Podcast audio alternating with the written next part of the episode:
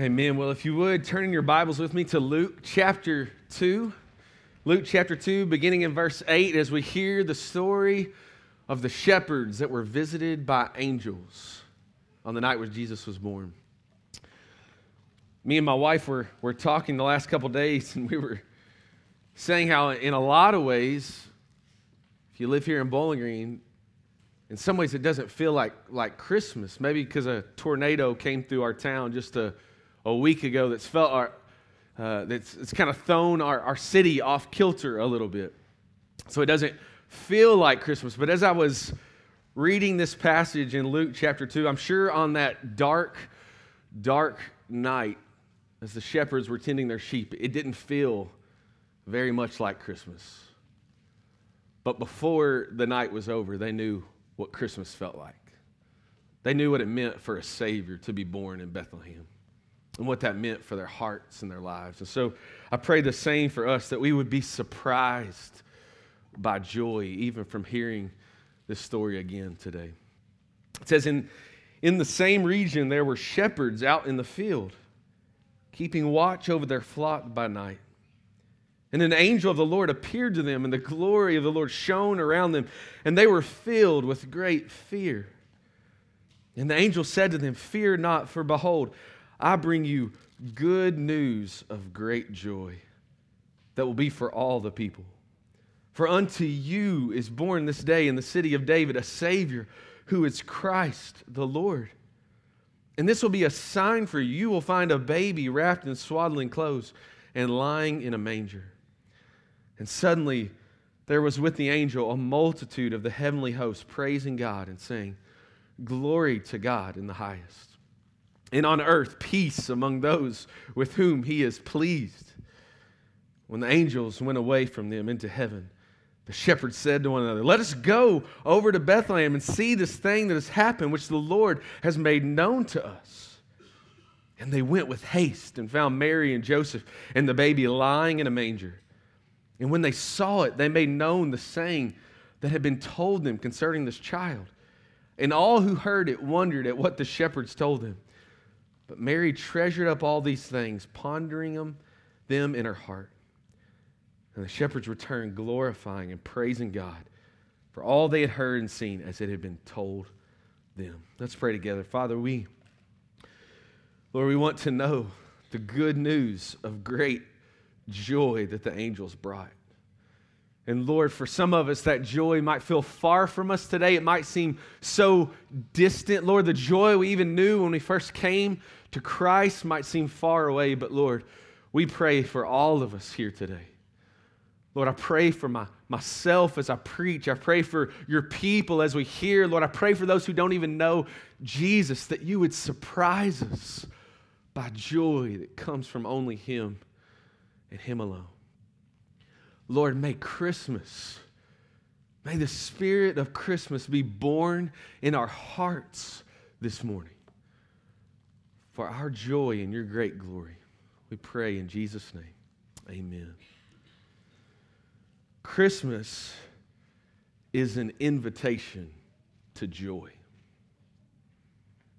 That's what Christmas is about. Christmas is a, an invitation to joy. We, We've all received invitations before, right? We got an invitation in the mail. Maybe it's an invitation to a wedding or a graduation or a birthday party. And, and everything about these invitations, it's the invitations are for a single event that you get to go to for a brief moment, experience just for a second, and then it's gone. So you're invited to a wedding, and you, you go and you dance a little bit, you eat some cake, and then it's over, and then you, you forget about it, you're gone. You get invited to a birthday party, you pin the tail on a donkey, you get some ice cream, play some games, you, you go home, and it's, and it's over.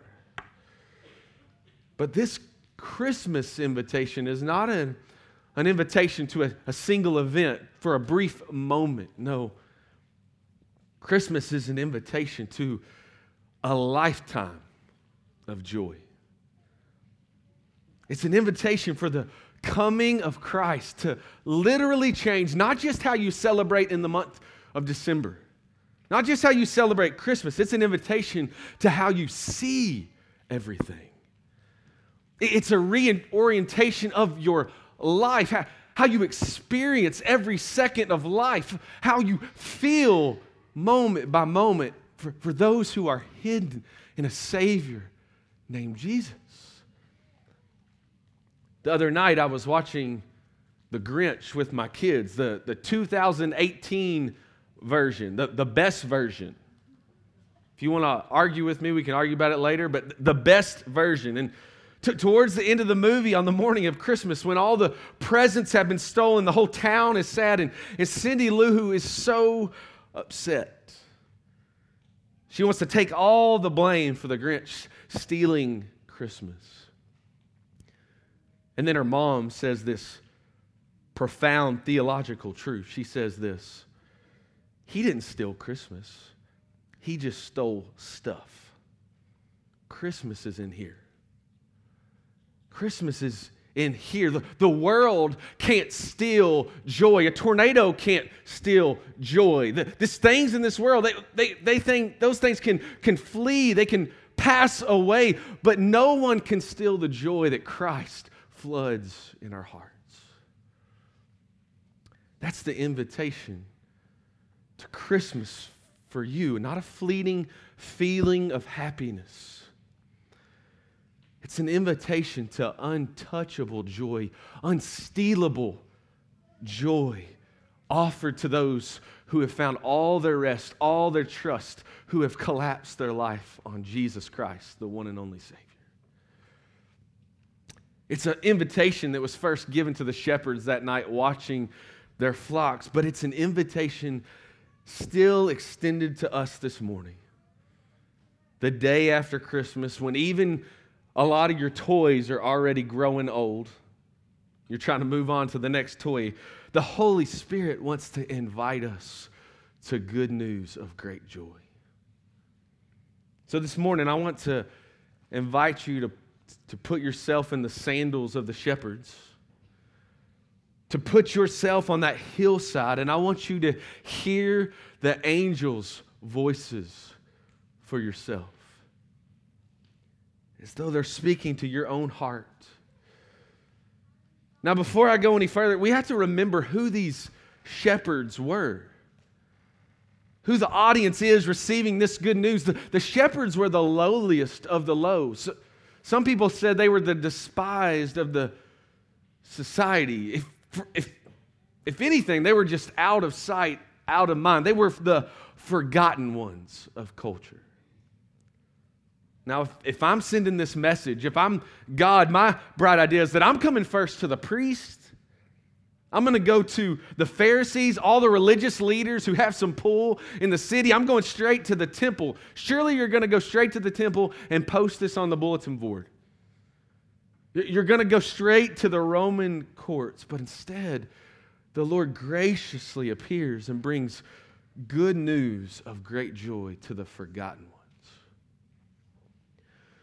to the ones who were lowly, to the ones that the rest of the world thought were out of sight, out of mind, the forgotten ones that no one else cared for. Is that not the nature of grace? The nature, the nature of grace is that grace comes to the ones who are forgotten, to the lowliest of lows, the ones who everyone else says they would never deserve grace. They would never deserve good news of great joy like this, the forgotten ones. That's who grace, that's who God loves to shower and lavish His grace upon. So if that's you this morning, then, then picture yourself there. It's, it's, pitch black outside. You, you probably can't see your hand in front of your face. Maybe you don't see the sheep lying on the ground when, when all of a sudden an angel appears before you. It says the glory of the Lord is shining all around. Luke is trying to capture the stark contrast of it being pitch black and all of a sudden the glory of God, the Shekinah glory of the God, filling up the hillside, filling up the skies. Think about the glory of God as it was on Mount Sinai before Moses, or the glory of God in Isaiah six where the angels are crying, holy, holy, holy. In that moment, the glory of God f- fills the hillside like the holy of holies, and you fall on your face to the ground. You fall on your face to the ground of fear, because surely in this place is the glory of God and the holiness of God. Yet in that moment, while you're on your face, while you're feeling overwhelmed with fear, you hear the angel say softly to you, the angel says this, "Fear not, for behold, I bring you good news of great joy that will be for all the people." The angel calms your fears with a promise. The angel calms your fears with a promise, with a message of good news of great joy. Not small joy, not a little joy, not a, a good a proportion of joy, but a great joy for, for all people. Th- this language is the same language we find throughout the New Testament when it talks about sharing the good news of the gospel. An evangelist bringing the good news of what Christ has done to sinners. So the angel here is bringing good news of great joy for all people. For all sinners who will repent and receive it. This is the nature of the gospel. We have to believe what he, what the angel says, that this is the very nature of the gospel. The gospel is joy-filling. The gospel is joy-inducing, joy-saturated. That's the nature of the gospel. If you really receive what Christ has done for sinners. And this, this is the joy-stirring good news that they receive. Listen to the next verse. For unto you, verse eleven, is born this day in the city of David a Savior who is Christ the Lord. And this will be a sign for you. You will find a baby wrapped in swaddling clothes and lying in a manger. You know, this is the only verse in the Bible, verse eleven, that has the word Savior, Christ, and Lord in one verse. That's a beautiful verse. The one verse in the whole Bible that captures completely who this baby is who's lying in a manger in Bethlehem. The angel says that Jesus is a Savior. He, he's not just a Savior. He is the Savior of the world. He's the only one who has come to die on a sinner's cross for your sins and for my sins. The angel says that Jesus is the, the Christ. He's the coming King. He's this promised Messiah we've been waiting for, the one who will reign on a throne in heaven right now, right now, and forevermore. And he says that Jesus is the Lord. He's the only one who's worthy of all our attention, all our affection, all of our allegiance. Jesus is Lord of all, or he's not Lord at all. That's who Jesus is, Christ, the Lord, our Savior. But I, what I don't want you to miss this morning is that it is the personal invitation that the angel gives the shepherds. And listen, the personal invitation that the, that the angel gives to you this morning. Because remember, he says this, for unto you, for unto you is born this day in the city of David a Savior who is Christ the Lord. It's unto you that Christ has come. It's for you that he came. I mean, if you're thinking back to the passage we heard earlier from Isaiah nine, it's like the angel wants to capture in just a few words the prophecy of Isaiah nine. When in Isaiah nine, we read this promise of the Savior who would come. For to, listen to what he says, for to us, for to us a child is born. This is what Isaiah says, to us a child is born, to us a son is given. And the government shall be upon his shoulder, and his name shall be called Wonderful Counselor, Mighty God, Everlasting Father, Prince of Peace. And of the increase of his government and of the peace there will be no end. On the throne of David and over his kingdom, to establish it and to uphold it with justice and righteousness from this time forth and forevermore. But notice this. Notice that the angel doesn't say, "For unto us is born this day." No, the angel says, "For unto you is born this day." B- because the angels don't need a Savior to save them from their sins. But you and I are desperate for Him. I mean, Jesus has come not for the angels who are who are up high in the heavens. Jane, the angels have come for lowly shepherds. I mean, Jesus has come for lowly shepherds. Jesus has come for the forgotten ones, those who are desperate like you and I, desperate in need of a Savior. That's who Jesus has come for. And listen, brothers and sisters, there is nothing more joy-inducing than a sinner being forgiven for their sins. There is no comparison in this world than a sinner being forgiven of their sins from a holy God, being reconciled to a holy God through Jesus Christ. So again, listen this morning.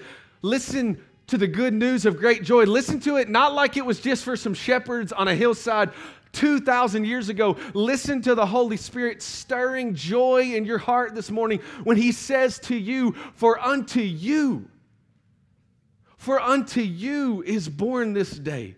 Unto you is born this day in the city of David a Savior who is Christ the Lord." That's for you. That's for you today. That joy, that good news of great joy is for you. So I want to invite you to go with the shepherds this Christmas into the joy of Jesus. I want to invite you to receive the good news of great joy and to do something with it. I want, I want to invite you to go with them and, and to sing for joy.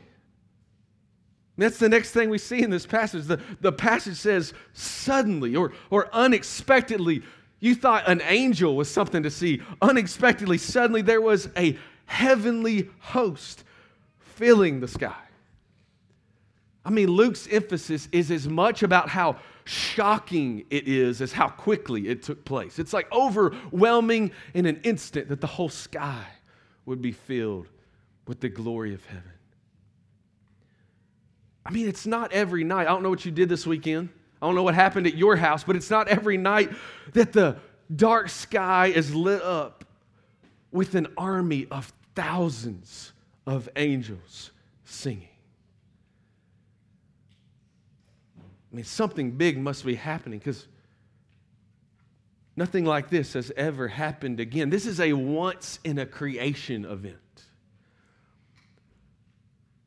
Only for the coming of a king. The angels fill up the night sky, and with their presence and with their voices, this is their song: "Glory to God in the highest, and on earth peace among those whom He is pleased." Their, their song is filled with glory to a holy God who reigns on high, the one who's worthy of praise and honor. But it's also filled not just with glory to Him, but for peace to us. A peace that rests on those who find favor with the holy God. It's a song about peace that rests on sinners when they know the lavish grace and love of God that they could never deserve, but it's lavished upon them because God in His goodness pours it out on sinners like you and me. And I was talking to Eric Salmons the other night, and he told me the other night, you know what, I'm I'm probably the worst singer at Christ Fellowship. I probably, man, when we start singing, he's like, man, I'm just, I don't know. Maybe y'all want to have a competition. I don't know. Who, who, who really knows, who really knows who the worst singer is here, right? But, but what I do know, what I do know is, is we might not sound like the angels of heaven, but we can sing about the joy of having peace with the holy God that they never could. About the peace of being reconciled to God. And so as the angels are singing, yes, they can sing the words, but we can feel the peace that can rest on a sinner, the joy that overcomes you when you're forgiven and free and a Savior named Jesus Christ. You can sing and feel it like they never could. So I want to invite you to sing, sing for joy with the angels. I'm going to invite you to share in the joy. Share in the joy of the, the shepherds. Listen, notice the shepherds, they don't keep this joy to themselves. They don't look at one another and say, well, that, that was kind of weird. That was a little odd. And go back to tending the, the sheep. No, they couldn't. No, the, the language is like, it's like they're saying, come on, guys, what are we waiting for? We have to get to Bethlehem. We have to go and see what the angel has told us. We have to see this baby lying in a manger. The, the shepherds are filled with faith, so much so, and, and so much joy that they hurry with haste to Bethlehem. They leave behind their sheep, and they, they rush quickly to Mary and Joseph and to a baby lying in a manger. Like one commentator said, there, there might have been a lot of babies in Bethlehem that night, but I can guarantee you there was only one baby lying in a horse trough. And so I would have loved to see the look on their faces as they, as they laid their eyes on Jesus lying in a manger when they walked through that stable. I'd lo- I would have loved to hear them tell of the messenger that brought the good news of great joy to them. I would have loved to hear them try to capture in words, capture with words the singing of thousands of angels filling up the night sky with joy. I, and I would love to see the looks on the faces of Mary and Joseph as they hear the good news of great joy. I don't have any slides to show you of what happened on that, that night. But, but whatever any of us are picturing in our mind, if we took our minds, our hearts back to that moment, back to that stable, I can guarantee you this. I'm, I'm guessing it's not yawning that's coming to mind. I'm, I'm guessing it's not boredom. Mary probably doesn't have a, a bothered look on her face. She's been bothered by these shepherds. No, what you're seeing and what I'm seeing in, in our mind and our heart is we're seeing joy. We're seeing a sharing of joy as they share in a Savior named Jesus. I love how Luke captures it in verse nineteen. He says, but Mary treasured up all these things, pondering them in her heart. I mean, what would it look like if, if Christ's Fellowship was like this? What would it look like if we were people who share in the joy of Jesus together? What, what would it look like to be filled with awe together that, that Jesus Christ, that the King of Kings would come for us? Like, what if that shocked us again? What if that left us in awe and wonder again? That Jesus, the, the Son of God, would be born for us. And not just born for us, but He would die for us. And that three days later, He would rise again where He is interceding for us. And one day He was coming again and we would see Him. What if that, what if that left us in awe? I mean, sometimes when me and Zach Brandt get together and talk about Uh, things with discipleship, we talk about the gospel, and sometimes we just find ourselves laughing that this stuff's even true. I'm just surprised by joy that this could be true, that a Savior would come for me.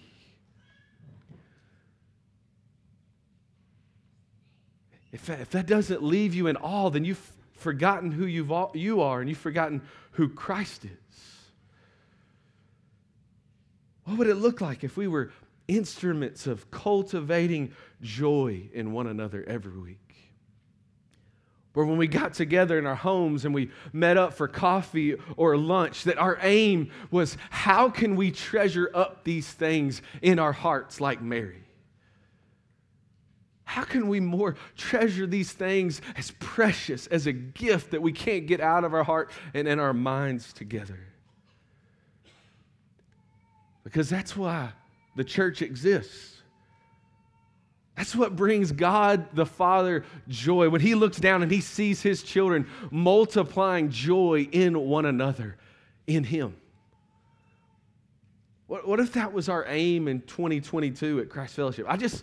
I just want to multiply joy in Jesus in my brothers and sisters.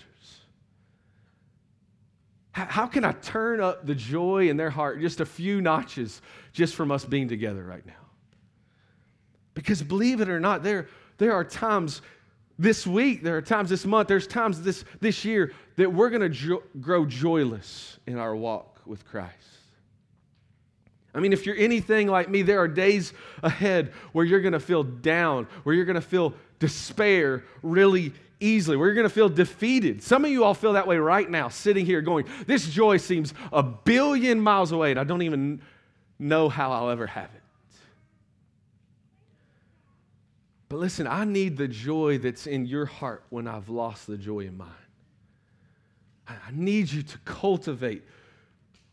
Help me treasure these things in my heart. I need you to speak the good news of great joy to my heart again and again and again. Not, not the okay news that we sing and yawn about. No, the good news of great joy, which is what Christ came to bring to every single one of us in here.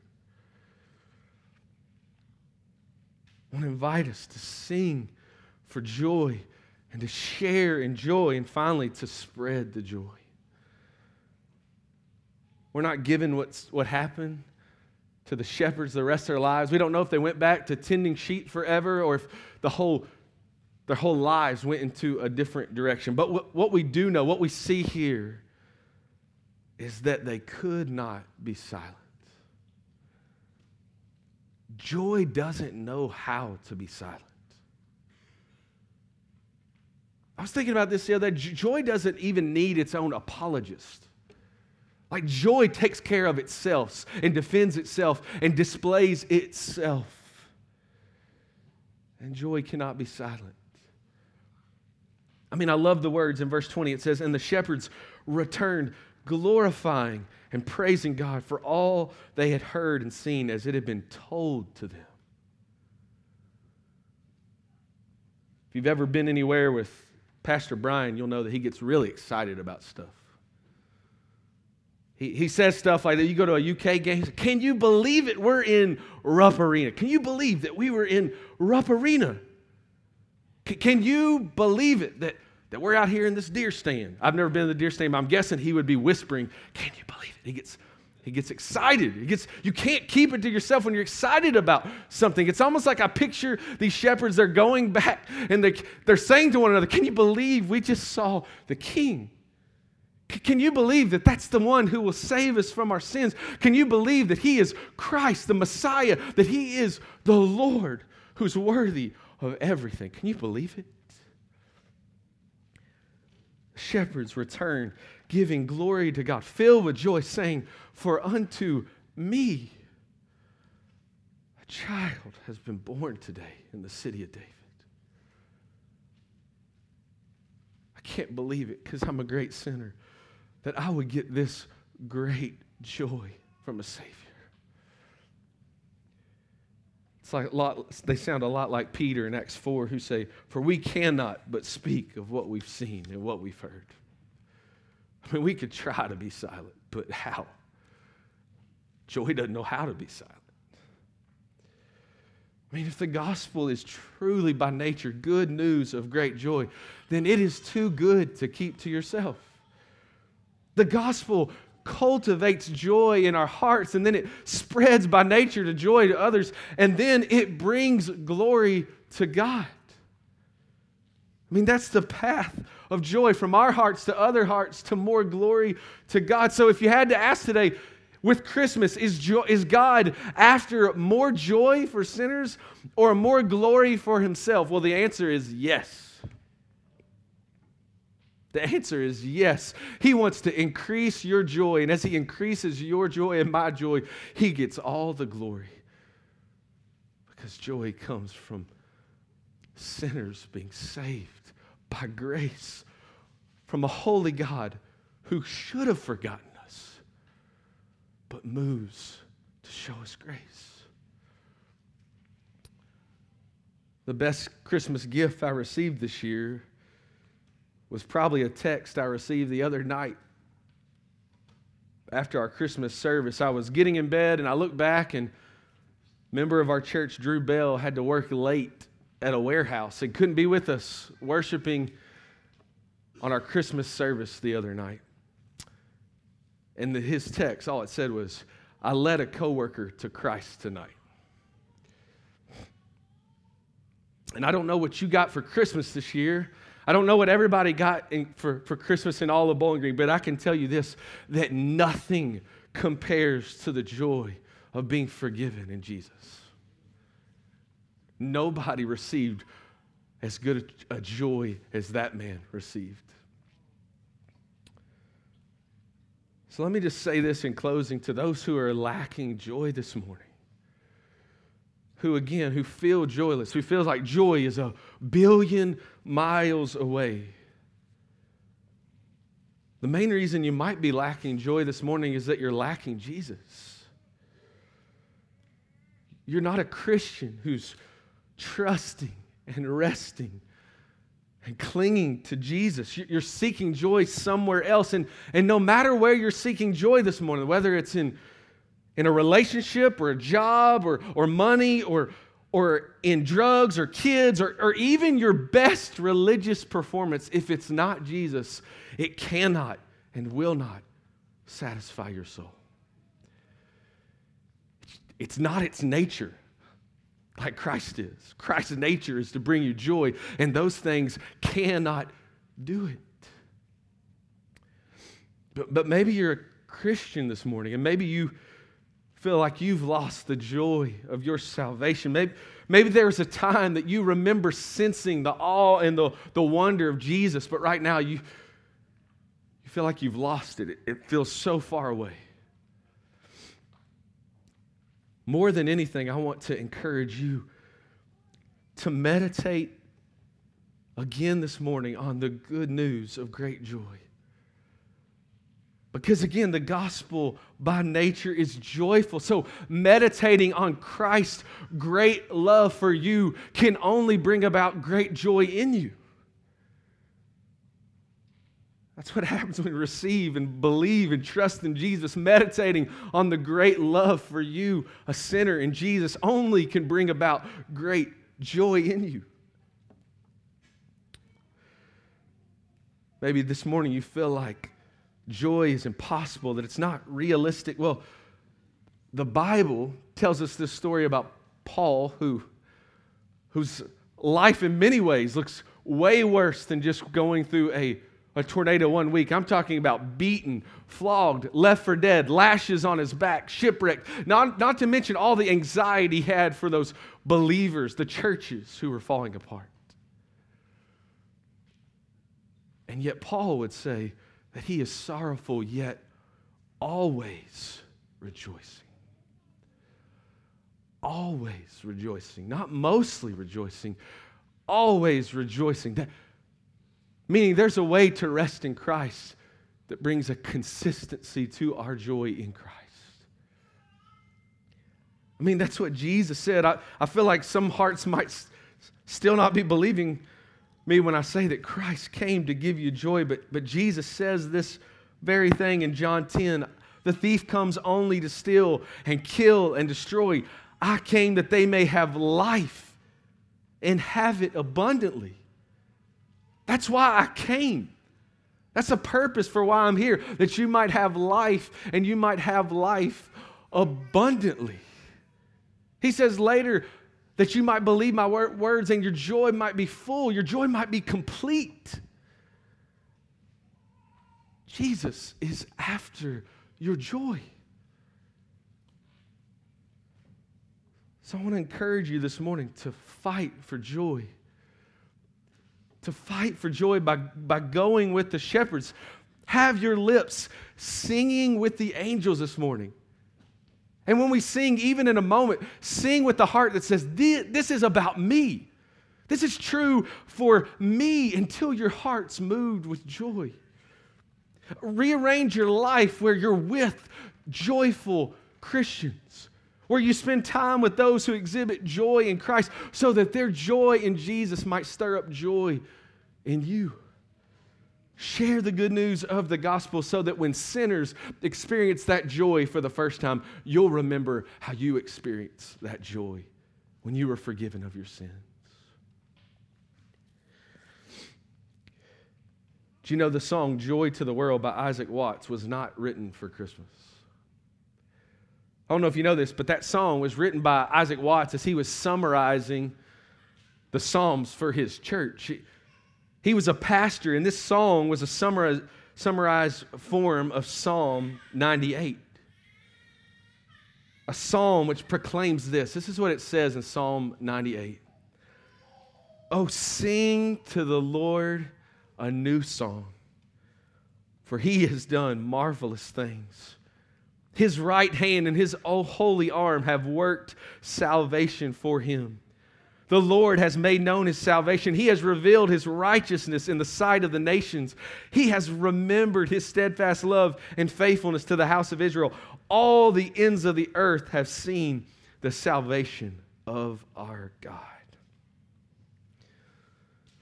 See, this is a song that's a, a lot less about the coming of Christmas and the collecting of more presents. It's a song about the coming of Christ and receiving his great joy.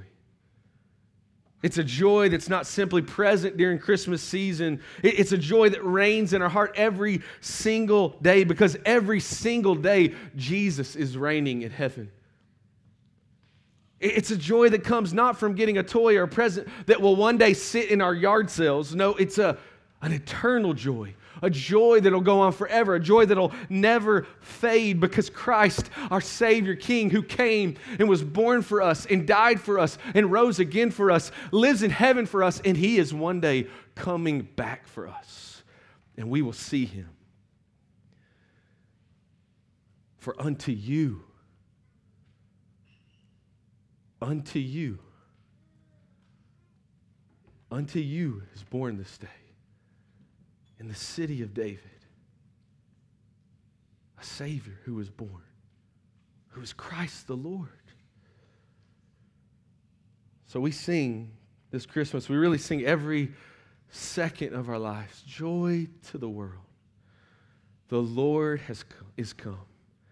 Let earth receive her King.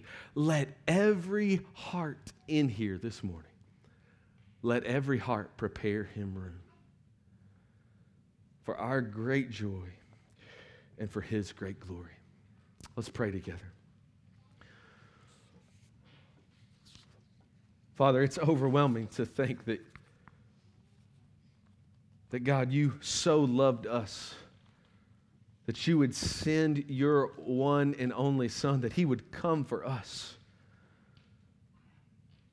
that he would come to live for us, to die for us, and to rise again. But Lord, he himself says that he came that we might have life, that we might have it abundantly, that we might have life to the fullest, that we might know joy that's unstealable, joy that's untouchable, joy forever with him. And so, Lord, I pray for all of us here this morning that we would experience this everlasting joy, this unceasing joy that comes in Christ and Christ alone. This joy that Jesus longed that it would be in us, and that, that his joy would be filling us. Lord, I pray that we would be surprised by this joy this morning. Lord, whether we're a saint one who is in Christ, but who has lost the joy of their salvation, has forgotten what it meant to be in awe of Christ. Again, Lord, would you surprise them in this moment with joy?